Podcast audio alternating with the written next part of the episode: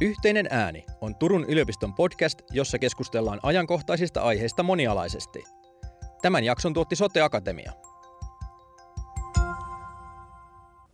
Tässä podcast-jaksossa aiheena on läheisen kokemukset palveluista tilanteissa, joissa nuorella on neuropsykiatrisia oireita. Mä olen Saila Willberg, teen väitöskirjaa Turun yliopistossa sosiaalityön oppiaineessa ja mulla on täällä keskustelemassa mun kanssa kokemuskumppani Saija. Tervetuloa. Kiitos paljon. Jos sä tässä alussa vaikka esittelisit itsesi, että kuka olet, voit esitellä itsesi ihan sillä tavalla, kun itse haluat. Joo. No aiheeseen liittyen liittyvästi varmaan sillä lyhyesti, että olen kahden nepsylapsen äiti, joista toinen on just täysi-ikäistynyt ja toinen on, on tota alakoulun loppuja käyvä. Kohta murrosiässä myös hän. Joo, okei. Okay. Joo, jos sitten jatkettaisiin siitä, että mistä palveluista sulla on kokemusta neuropsykiatristi oireilevan nuoren läheisenä? No terveyspuolella on lasten psykiatrinen ja sitten nuorisopsykiatrinen poliklinikka. Ja sitten on sosiaalipuolella tukihenkilötyötä ollut perhepalveluista ja terapialähtöistä nepsyosaavaa perhetyötä ja, ja toimintaterapiaa, erilaisia kuntoutuksia, kuntoutusjaksoja, Kelan kuntoutuksia. Ja, ja osa palveluista on tullut sieltä terveydenhuollon ja Kelan kautta B-lausunnolla saatavia ja osa on sitten perhepalveluiden piiristä tulleet kunnalta. Eli aika laajasti erilaista. Joo, ja sitten siellä oli vielä ammatillista tukihenkilöä ja muuta tukihenkilötyötä. Joo. Kuin pitkältä ajalta niin kuin kaiken kaikkiaan on kokemusta? Olisiko sitä nyt viisi kuusi vuotta? Joo. Oltu siellä perhepalveluissa ja sitä ennen on toki sit ollut itse asiassa jo perheneuvola. Mutta mun lapsilla nepsyoireet tuli paremmin esiin toisella yläaste, yläasteen alkaessa ja toisella tota, alakoulun alkaessa. Et me ei olla sieltä ihan lapsuudesta asti kummankaan kanssa niihin. Joo. Tavallaan ei tullut, noussut esiin mitään sellaista, että olisi tullut tarvetta tota, selvitellä tai näin. Ja teini, teini-ikä, ikäisestä asti sitten? Esikoisella teini-iästä asti ja sitten Kuopuksella. Sieltä eskarista asti oikeastaan, kun siirtyi isompiin ryhmiin, niin hänellä silloin selkeästi oirekuvasta muuttui, mutta täällä esikoisella niin alakoulun loppupuolella yläkoulu alkaessa. Joo.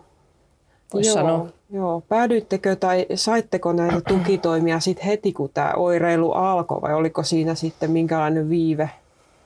Siinä oli hieman viivettä ja tukea haettiin tavallaan eri syystä lähtökohtaisesti, kun lapsi oli vielä alakoulussa.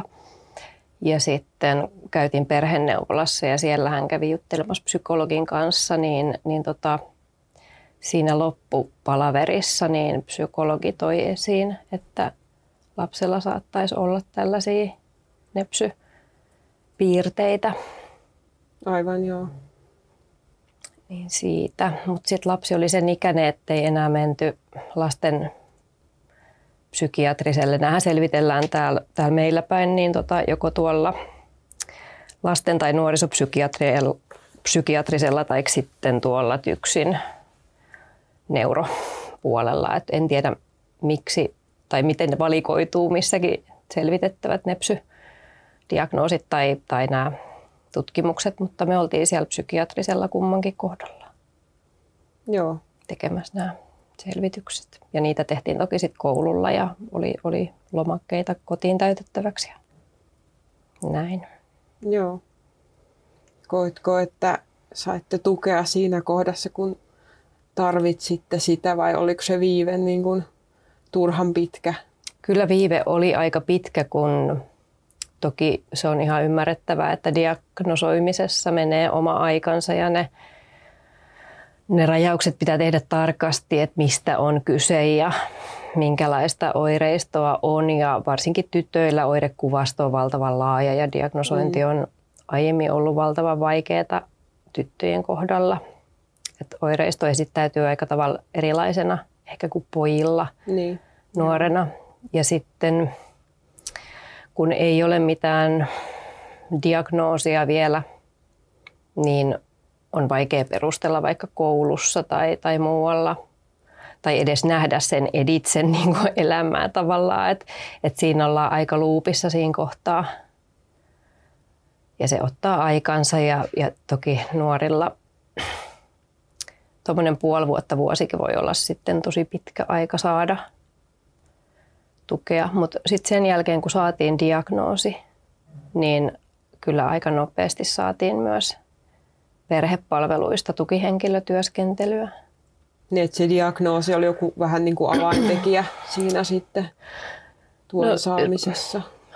Kyllä se tavallaan, ja se oli myös itselle sellainen, että tiesi minkälaista tukea sitten hakee. Musta se oli sillä tavalla tärkeää, että se oli selvitetty se oirekuvasto, että onko kyse vaan vaikka masentuneisuudesta tai ahdistuneisuudesta vai, vai onko siinä kyse niin kuin nepsy-jutuista, niin sehän määrittelee tavallaan sitten pitkältikin. Tai minun mielestäni on tärkeää miettiä, että minkälaista tukimuotoa haetaan, niin tietää siinä, että se diagnoosi on niin kuin siinä kohtaa tärkeä, että se ei mene metsään se tuki tai ole kuormittava tekijä, vaan, vaan pureutuu tavallaan just niihin haasteisiin, mitkä sitten mistäkin diagnoosista käsin niin kuin on tarkasteltavana. Niinpä, joo.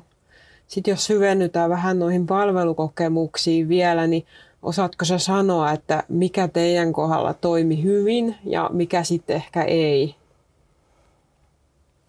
Meidän kohdalla toimi moni asia todella hyvin. Joo. Et mulle on osunut äärimmäisen ammattitaitoisia ihmisiä siellä terveydenhuollon puolella, että, että tuolla sosiaalipuolella. Ja on muodostunut hyvin äkkiä hyvä luottamussuhde. Ja on toki tiennyt itsekin sitten silloin niin kuin pyytää sieltä perhepalveluista esimerkiksi niin sitä nepsy-osaavuutta ja tähdentänyt vahvasti, että se on oleellista, että sitä, sitä nepsypuolta siinä huomioidaan, kun haetaan tukihenkilöä. Ja silloin ei perhepalveluissa tällaista nepsy-osaamista muistaakseni ollut ollenkaan heillä itsellä, niin se tuli sitten tällaisena, onko se nyt palveluseteli tai mm. muu, niin kolmannen sektorin yrityksestä sitten saatiin. Joo. Mielestäni se kyllä otettiin. Koin tulleeni kuulluksi ja nähdyksi siinä. Joo. Että sun oma yhteistyö niin kuin ammattilaisten kanssa on sujunut hyvin ilmeisesti. Joo, kyllä, Joo. kyllä. Okei, onko sulla joku näistä, kun sanoit, että on niin kuin toiminut mielestäsi hyvin nämä palvelut teidän kohdalla, niin joku erityisesti niin kuin sellainen mieleen jäänyt tukimuoto tai palvelu, joka on ollut niin kuin teille erityisen avuksi tai toiminut hyvin yhteistyö heidän kanssaan vaikka? No sitten myöhemmin meille tuli tästä samasta kolmannen sektorin firmasta. Tätä tukihenkilötyötä jatkettiin terapialähtöisenä perhetyönä. Mulla oli valtava paljon tämmöisiä vuorovaikutuksellisia haasteita mun esikoisen kanssa. Mm. Osittain johtui siitä, että mulla on itselläkin nepsydiagnoosi, mikä on A D H D ja, ja nuorella oli Asperger. Ja A D H D on äh, sen tyyppinen diagnoosi, että impulsiivisuus ja mm, semmoinen tietty kuplivuus tai voisi sanoa jopa räjähtelevyys kuuluu vähän siihen asiaan. Ja sitten taas kun puhutaan Aspergerista, niin äh, on tarve että on tilanteet ennakoituja ja siirtymätilanteet semmoisia strukturoituja mm. ja muutenkin, että on niinku strukturoitu arki ennakoitavissa oleva ja tota, vailla suurempia sähläyksiä, niin, niin, niin tota, meillä ei varsinaisesti niinku sen takia ollut parhaimmat mahdolliset välitet siihen sitten ne teinihormonit ja oma burnoutti niinku lisämausteina, niin tilanne meni aika solmuun ja vaati aika pitkällistäkin työtä, mutta se terapialähtöinen perhetyö oli siinä mielessä ihan valtavaksi avuksi, että siinä käsiteltiin niitä kaikkia lapsia ja itseäkin traumatisoituneita asioita, ja se toi paljon perspektiiviä ja, ja vuorovaikutus parani valtavasti. Joo. Ja mielestäni loi pohjan nuoren kuntoutumiselle ja muulle tulevalle kuntoutukselle. Tämä perhetyö ja tukihenkilötyö ja se, että se jatkuu siinä samassa firmassa, että henkilöt pysyy osittain koko matkan niin kuin samoina. Että jotakin vaihtuvuutta oli, mutta siinä oli sitä ennustettavuutta mm. ja jatkumoa. Joo, joo, kuulostaa kyllä tosi hyvältä kokemukselta. Joo. Joo, no sit kiinnostaisi myös, että onko sulla kokemusta niin kuin eri alojen ammattilaisten välisestä yhteistyöstä tai tämmöisestä moniammatillisuudesta teidän kohdalla? On, kyllä, joo. Tota, täytyy sanoa, että ne moniammatilliset verkostot ja palaverit ei kehkeydy itsekseen, ikävä mm. kyllä, tai että ne ei ole semmoinen lähtökohta, että se vaatii omaa aloitteellisuutta ja, ja ulkopuolelta tullut, itselle niin kuin tullutta ehdotusta tai Joo. ylipäätään ymmärrystä, että sellaisia voi olla. Mm. Et sitä ehkä toivoisi, että ne vois olla sellaisia lähtökohtia tuolla perhepalveluissa ja miksei muuallakin tota sosiaalipuolella tai lastensuojelussa. Ajattelisin, että, että ne verkostot luo luottamuksen ilmapiirin, että se muodostaa tietyn tyyppisen yhteisön ja resurssoi sitten sitä perhettä tai yksilöä siltä, että ei tarvitse olla yksin vastuussa siitä kaikesta tiedonkulusta. Et mäkin olen laskenut, että meillä niitä verkoston osasia oli, kun mulla on kaksi erityislasta ja itsellä sitten ollut myös omat nepsyoireet ja muuta, niin viisitoista kaksikymmentä tällaista verkoston osasta, jo, mm, joista on itse ollut vastuussa niin kuin tiedonkulusta ja, ja, ja aina tavallaan kertoa se perheen lähtötilanne erikseen mm, kaikkialla. Joo, ja, tota... joo, onko teillä siis ollut jotain tällaisia verkostotapaamisia joskus, missä vaikka sä olisit itse ollut mukana ja sitten ammattilaisia? On ollut jo paljonkin. On ollut Joo. näitä kouluverkostoja kummankin koululla tuki tuen Joo. saamiseksi. Ja, ja tuota, sitten on ollut sosiaali- ja perhepuolella on ollut verkostoja, mutta mikä oli kaikista jotenkin oman kokemuksen mukaan semmoinen resurssoivin ja paras verkosto oli tämä systeeminen siellä perhepalveluissa. Joo. Se tuli aika paljon tavallaan viiveellä siitä, kun meidän asiakkuus alkoi, mm. mutta se oli tavallaan se hetki, kun tuntui itsestä, että se systeemi koppaa jotenkin tai että se, niin kuin sanoin, niin resursoi enemmän. Tuntui, että se oli semmoinen eka käännekohta, että oma jaksaminen alkoi olla parempaa. Niin, aivan, joo. Muistatko sä tai tiedäksä, että kuka näissä on ollut tai mikä taho niin kuin se aloitteen tekijä näissä tapaamisissa, että semmoisia on järjestetty ylipäätään? No se aloite tuli minulta, mutta se varsinainen idea minulle tuli sieltä meidän kolmannen sektorin perhetyöntekijöiltä. Mm, joo, aivan. Ja eritoten varmaankin perheterapeutilta. Joo. Ja häneltä tuli myös tieto esimerkiksi vammaisetuuksista, mihin oltiin oikeutettuja. Joo. Että sinänsä se on nyt jälkeenpäin, kun ajattelin, niin tuntuu hassulta, että, että poliklinikat, jos lapsia tutkittiin, niin sieltä ei tullut sit sitä tietoa, että minkälaisia etuisuuksia on vaikka oikeutettu tai, mm. tai minkälaisia tukimuotoja koululla. Että kyllä se kaikki tavallaan täytyi sit sen diagnoosin saamisen jälkeen niin kuin selvittää itse ja koota nämä verkostot mm. sitten. Niin. Joo.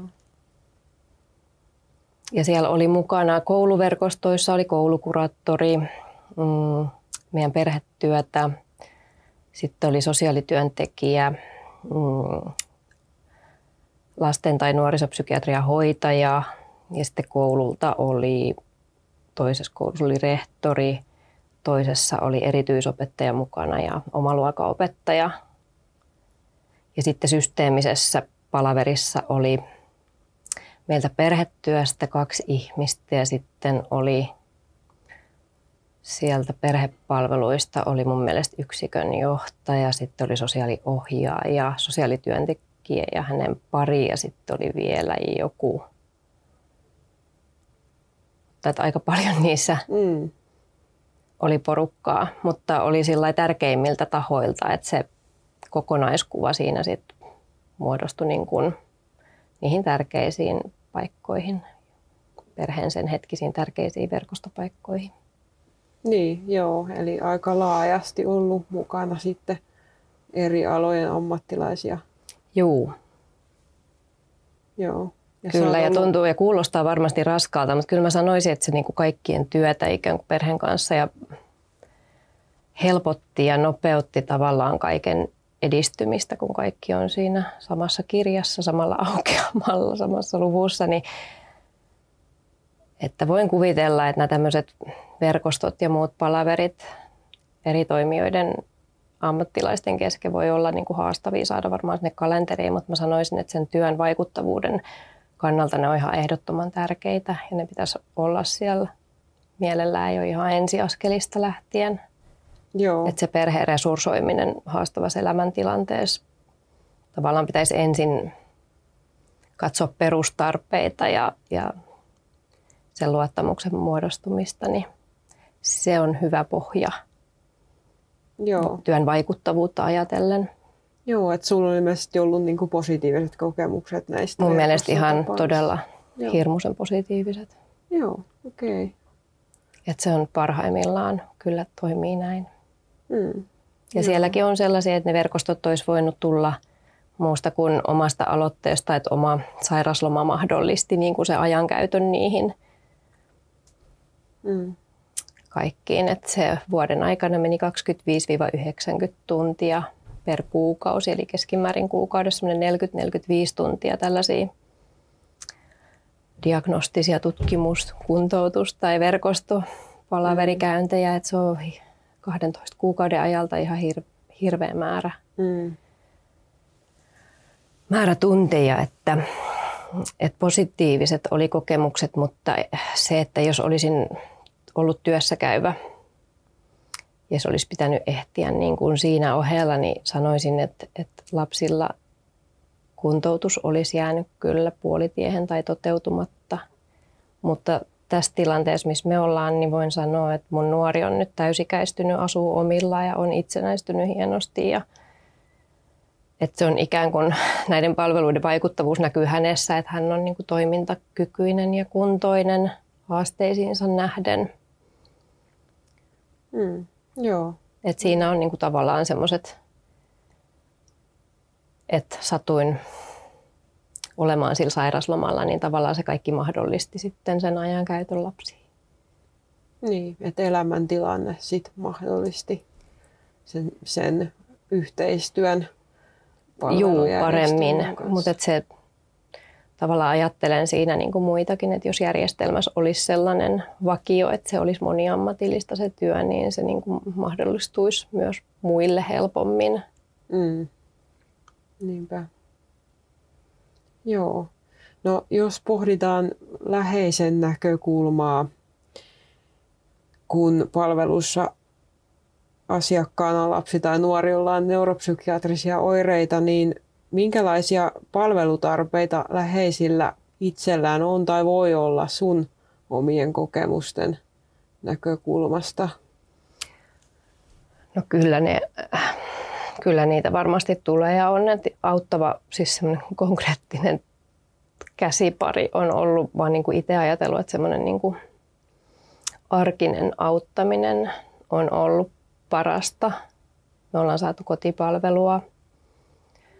Ja tota, kyllä tämä perhetyö palveli myös omaa sellaista psyykkistä asioiden käsittelyä ja lasten, niin sehän on vaikea pala tietenkin, että lapsilla mm. molemmilla tulee. Et kyllä siinä on niin kuin sulateltavaa ja vaatii paljon selvittämistyötä ja sellaista opiskelua, että mistä on kyse. Miten mm. olla vuorovaikutuksessa ja yhteydessä omiin lapsiin. Kyllä siinä tarvii semmoista niin kuin toisen aikuisenkin tuomaa tukea ja keskusteluapua. Ja, mm. Mm. Ja, ja toinen oli sitten se, että jos olisi ollut työelämässä, niin olisi varmasti kaivannut niin kuin työnantajalta joustoa tai, tai jonkunnäköistä tota, toimeentulollista tukea niin kuin sellaisiksi ajoiksi, kun oli paljon tällaista kuntoutusta, mm. tutkimusta, tuen tarvetta lapsilla. Niin kuin molemmilla varmaan tämä kymmenestä ikävuodesta tuonne kuuteentoista on kuitenkin, että he tarvitsevat paljon enemmän ohjausta ja tukea mm. ja murrosiässä ja muuta. Että kyllä siinä, tota, varsinkin kun on yksin huoltaja, niin ei ole toisen vanhemman tukea siinä arjessa. Niin kyllä mä sanoisin, että jotain palvelutarvetta jokaisella on. Että mikä se sitten kenelläkin on, niin ei ole välttämättä sama kuin itsellä on ollut. Mm, Mutta itseltä on tuntunut, että oma aika ja kädet ei riitä niin kuin kaikkeen. Mm. Joo, koetko sä, että sä oot itse saanut sellaista tukea sitten niin kuin läheisen roolissa, mitä sä olisit kaivannut? Kyllä mä koen joo. Ainoa, mikä tuki on ehkä jäänyt saamatta, niin se taloudellinen, mm, taloudellinen ahdinko on ollut, on ollut tota, todellinen, ja sitten sairasloma on tavallaan pitänyt jatkaa, kun se on ollut uuvuttavaa se mm. arki. Mutta kaikki muu tuki, tämmöinen kotipalvelu ja tämä perhetyö ja muu, niin, niin tota on kyllä, että sieltä puolelta sitä on tullut kyllä hyvin sieltä perhepalveluista. Joo, aivan. Mutta sanoisin, että kun on perustarpeet, kuten toimeentulo, niin jos ne on jatkuvasti huolenaiheena, mm. niin se ei tavallaan muodosta muun avun vastaanottamiselle tai vaikuttavuudelle hirveän hyvää perustaa. Että mä oon aina ajatellut, että se Kela pitäisi niin jotenkin sinne verkostoihin saada mukaan, että, tai vammaispalvelut tai joku. Joku mä tiedän, että paljon nepsyperheillä on toinen vanhempi pois töistä. Ja tästä on tehty tutkimustakin. Sieltä on ihan prosenttilukuja, jotka on aika huimat, mutta en muista tutkimusta, mihin vedota, niin sen enempää siihen sitten menemättä. Mutta se on, se on nepsyperheissä sellainen aika kriittinen haaste, mm. että vanhemmat ei pysty välttämättä käymään töissä ja sitä ei tunnisteta. Tuolla eläkejärjestelmässä tai Kelassa tai toimeentulotuessa ei huomioida erityislapsiperheiden tarpeita tai, tai näin. Niin, että tukea siihen niin kuin taloudelliseen tilanteeseen olisi kaivannut. Joo, se vei aika ison osan sitä energiaa kyllä pitkinä ajanpätkinä. Hmm. Joo, ja siihen ei tavallaan meidän järjestelmässä. Nepsyperheet on varmaan sellaisia väliinputoajia, että siellä systeemissä ei niin kuin ole kategoriaa tai lokeroa, mihin, mihin niin kuin tällaisessa tilanteessa, että lapset vaatii niin kuin vanhemmalta enemmän aikaa tai resurssia, niin tota siellä ei sellaista tukimuotoa varsinaisesti ole. Että aika harva saa jotain omaishoidon tukea, kun ei olla tarpeeksi vammaisia sinne vammaispalveluihin periaatteessa. Niin tota, mm. nämä menee aika usein sitten, että vanhempi jää uupumuksesta sairaslomalle. Niin. Joo, no tässä on nyt keskusteltu sun palvelukokemuksista melko laajasti niin kuin läheisen roolissa. Niin tähän lopuksi olisi vielä mielenkiintoista kuulla läheisen toiveita ammattilaisille, jotka kohtaa työssään lapsia tai nuoria, joilla on neuropsykiatrisia oireita, että voi mainita yhden tai useamman toiveen ihan sen mukaan, mitä tulee mieleen, mutta olisi kiinnostavaa kuulla. Musta se olisi hyvä, että perheelle ohjattaisiin ensinnäkin nepsyosaavaa apua ja, ja nämä verkostot niin kuin kuntoon heti alussa. Et, et verkoston osasia on paljon ja haasteet on moninaisia ja olisi tärkeää, että sinne muodostuu se nähdyksi tulemisen ja kuulluksi tulemisen kokemus, kuten itsellä on ollut, ja että siinä olisi ammattilaisia ympärillä, jotka ymmärtää näitä neuropsykiatrisia haasteita. Mm. Se on mun mielestä lähtökohta sitten semmoiselle itse työskentelylle. Joo.